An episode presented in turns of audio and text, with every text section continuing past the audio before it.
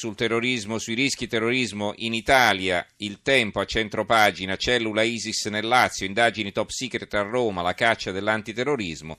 L'Unione Sarda, Elmas, una pista pericolosa dalla Germania a Londra via Cagliari, fermate tre siriane, guardia alta sul fronte terrorismo, si sospetta un traffico di documenti falsi. Il giornale in Italia, un islamico su quattro fa il tifo per la guerra santa, questo è uno studio del King's College di Londra che riguardava proprio l'Italia. Il 24% eh, degli interpellati nel corso di oltre tre anni di ricerche sostiene, la violenza in nome di, sostiene la violenza in nome di Dio, mentre il 30% crede che chi offende l'Islam e i suoi principi debba essere punito. Eh, ancora il manifesto perché Gerusalemme non è Nizza né Berlino a proposito dell'attentato a Gerusalemme per l'attacco Netanyahu si gioca la carta dell'ISIS. Il foglio povero terrorista è il titolo Papa Francesco ribadisce che il fondamentalismo è follia omicidi allegata a povertà sociale eh, sulla lotta al terrorismo c'è stato un raid dei comando americani nel cuore dello Stato islamico, atterraggio in pieno giorno per catturare i leader che si occupano di stragi in Occidente, il Pentagono è solito lavoro. Questo nel corridoio dell'Eufrate, quindi stiamo parlando dell'Iraq.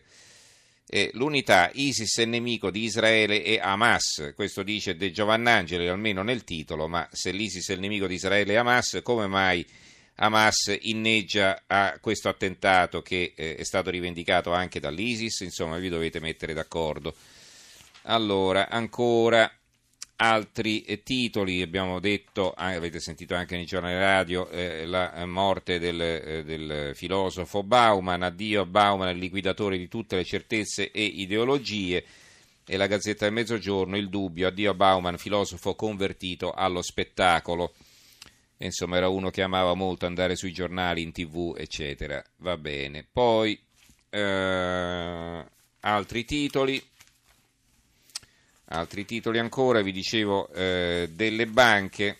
Tutti vogliono sapere chi non paga l'apertura del Corriere di Siena, Monte dei Paschi, la divulgazione della lista degli insolventi sembra sempre più vicina.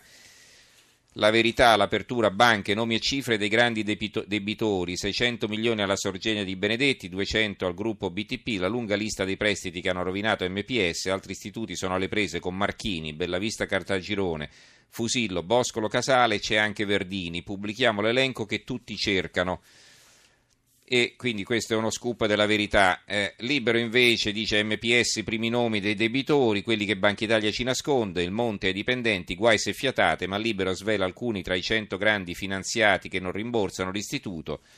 Forza Italia pressa il PD, una legge per conoscerli tutti, l'avvocato, sono soldi nostri, non c'è privacy. Chi ha spolpato le banche in meno di 600 hanno fatto sparire 22,5 miliardi. Eh, guerra per banche, apre il fatto quotidiano, la lobby del credito chiede le liste di chi ha avuto i finanziamenti per salvare se stessi, i banchieri dell'ABI rinfacciano i crack ai debitori.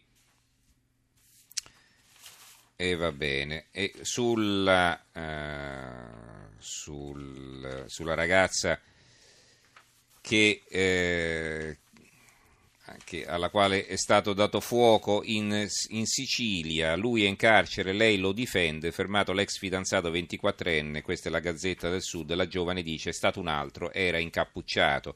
Anche la Sicilia eh, ritorna sull'argomento, bruciata dal mio ex, ma poi legna ritratta ed è giallo sull'agguato. Va bene, eh, siamo arrivati al termine, vi segnalo soltanto sulla verità, così Napolitano mi ha tenuto fuori dal governo e parla il PM Nicola Gratteri ricordate era impredicato di diventare ministro dell'interno ma poi esaltò questa sua nomina.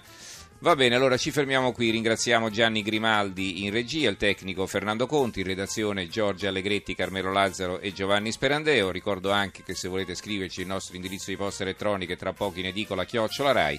Ci risentiamo domani sera. Grazie a tutti e buonanotte.